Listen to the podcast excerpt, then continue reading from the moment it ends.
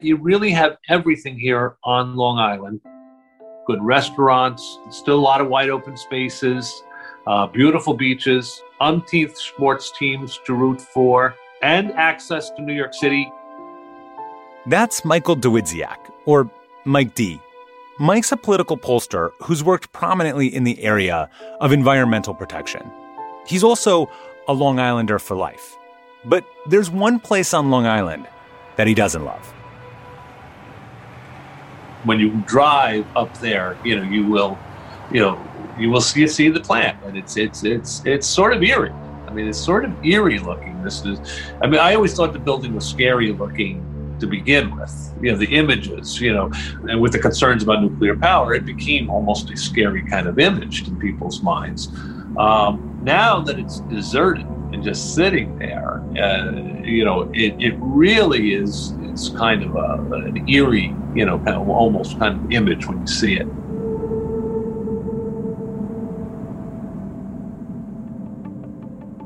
I'm Dylan Thuras, and this is Atlas Obscura, a celebration of the world's strange, incredible, and wondrous places. Today, we venture out to Long Island, not for the beautiful beaches or the Islanders game or to visit Billy Joel, but to explore a gigantic, ominous, seafoam green nuclear power plant. $5 billion in the making. And to learn the story of how it became Mike D's least favorite place on Long Island. That's after this.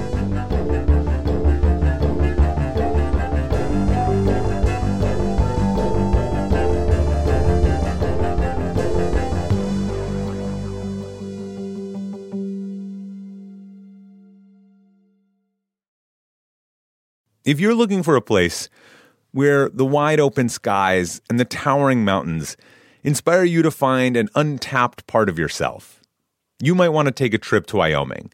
It's a place where bold, curious spirits forge their own way on all types of adventures. There is no shortage of iconic, expansive landscapes out there. You can discover breathtaking hikes, stunning state parks, authentic Western culture, and other historic sites along with the tales of famous outlaws like Butch Cassidy and pioneers like Buffalo Bill Cody. The truth lies west. Discover yours at travelwyoming.com. This is a big year. The Ohio Lottery's golden anniversary. 50 years of excitement, of growing jackpots and crossed fingers. 50 years of funding for schools, of changed lives and brightened days. 50 years of fun and that is worth celebrating. So watch for can't miss promotions, huge events, and new games that will make the Ohio Lottery's 50th year its biggest one yet. Learn more at funturns50.com.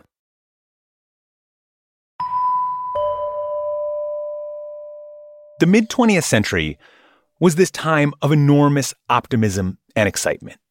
World War II was over. The economy was booming. Babies were booming. Science was booming. And in 1958, America's first nuclear power plant was opened in Shippingport, Pennsylvania. In his address dedicating the Shippingport Atomic Power Station on May 26, 1958, the President of the United States said, This plant has a secure place in American history. It is the first of the world's large. Michael Dawidziak remembers the excitement around nuclear power, or atomic power, as it was called back then. I mean, I remember when I was a kid, you know, taking a family driving trip across country and stopping at the, you know, this is a nuclear power plant. I was like, wow, this is great. By the 1960s, there were already dozens of nuclear power plants being planned and built, including a nuclear power plant on Michael's beloved Long Island. The $75 million project was led by the Long Island Electric Company, or LILCO, and they decided to build the plant in the small village of Shoreham. The site was right on the ocean, which the Shoreham plant could use to suck up water and feed its cooling system. But things pretty quickly started to go wrong with Shoreham. For starters, the experts went back and forth about whether the location was actually right. So Lilco didn't even break ground on the plant until 1973, the year that it was supposed to be completed. By the late 1970s, the cost overruns and delays had continued to pile up. By this time, Michael Dawidziak was in his 20s and involved in local politics. And at that point, his childhood excitement about nuclear power had cooled down. I had done enough research at that point to know that this was really not a smart idea. The costs of the plant were coming close to a billion dollars, even as the public largely ignored the project. But that changed in 1979.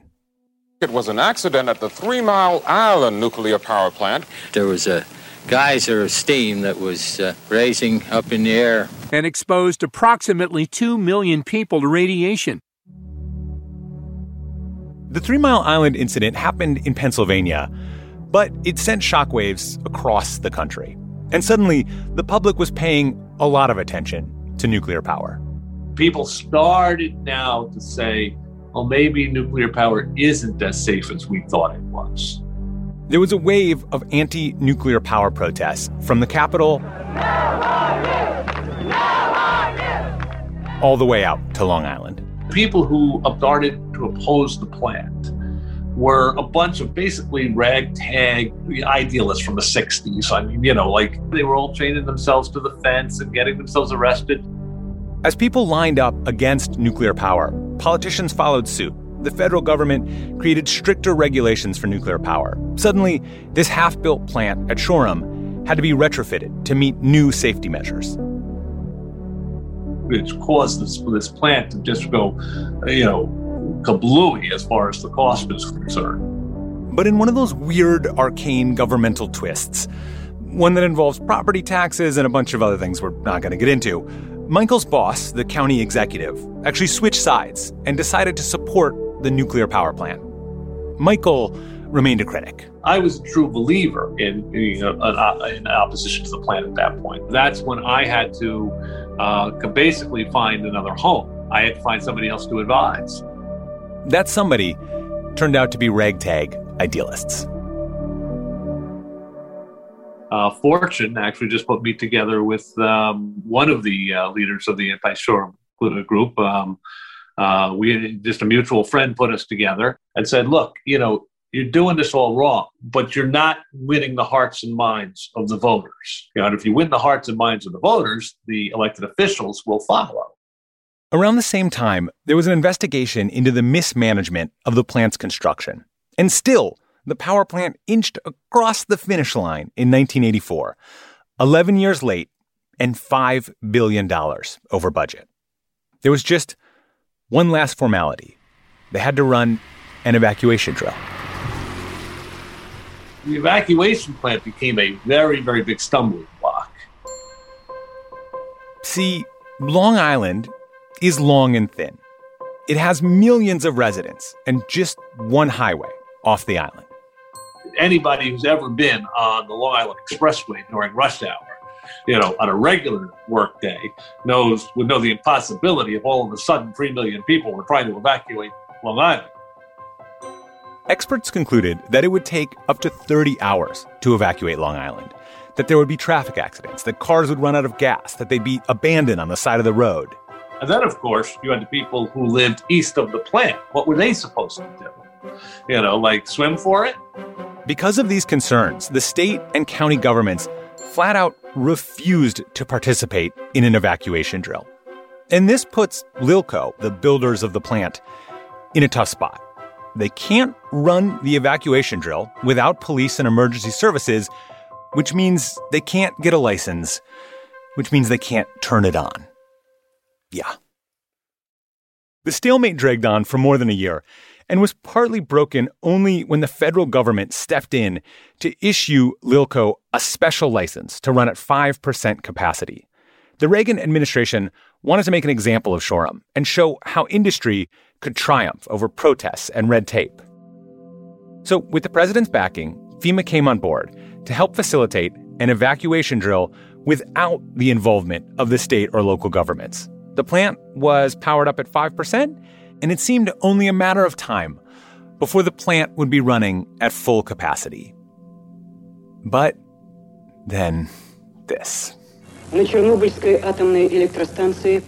has been a nuclear accident in the Soviet Union, and there is speculation in Moscow that people were injured and may have died. Chernobyl happens. And that was really, probably really the sea change. Chernobyl was a nuclear disaster like the world had never seen before. It's actually still difficult to estimate the total human toll of the accident. There were somewhere between 30 and 50 direct casualties, but estimates from the UN suggest an additional 4,000 people might have died from radiation exposure. The number could actually be much higher than that. The plant and surrounding towns were all evacuated and abandoned for decades. And that was not a risk Long Islanders were ready to take. The dwindling support for the plant completely dissolved. And finally, reluctantly, the federal government withdrew its support. But when they realized it was a political uh, third rail and they, they just couldn't see a step on it, the National Republicans said, all right, this is a bad idea. With no one left in its corner, the Shoreham plant's fate was effectively sealed. And since it was now an enormous multi billion dollar useless structure, New York State made a deal to buy it for just $1 and began the decommissioning process. The last of the radioactive material was moved off site in 1994, at which point the plant was considered fully decommissioned. Sadly, Long Islanders are still paying for it today in the form of a surcharge on their utility bills. Am I happy the plant is operating? Yes. Am I happy that, you know, the power of the people actually prevailed? You know, in a very unlikely scenario, yes. You know, um, you know, but I am saddened by the fact that the uh, the, the, the people of, of Long Island ended up paying for it. The surcharge will remain in place for another decade at least. And the plant itself, the physical building, it's still there. And Michael Dawidziak still sees the plant fairly often. Uh, actually, there's a, a very fine, um, highly Zagat's rated restaurant right up there on the shore. And you, you know, when, when you drive up there, you know, you will you will see see the plant, and it's it's it's it's sort of eerie. There have been many proposals about what to do with the site, but none of them have come to fruition. And the organizations now responsible for the Shoreham plant could not confirm for us decades later what, if anything, might be done with the site. A park is one excellent and obvious idea, but Michael has his own plan. I mean, clearly, people who live up there with expensive real estate right on Long Island Sound would love for it to be go away, but sometimes I say maybe it should stay there as a cautionary tale.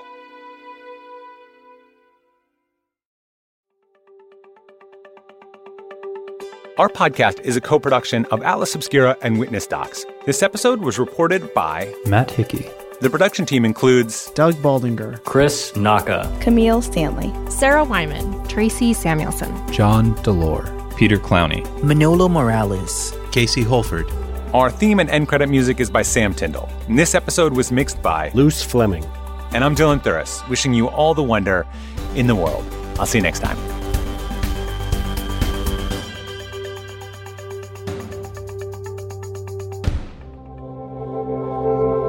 Witness Docs from Stitcher.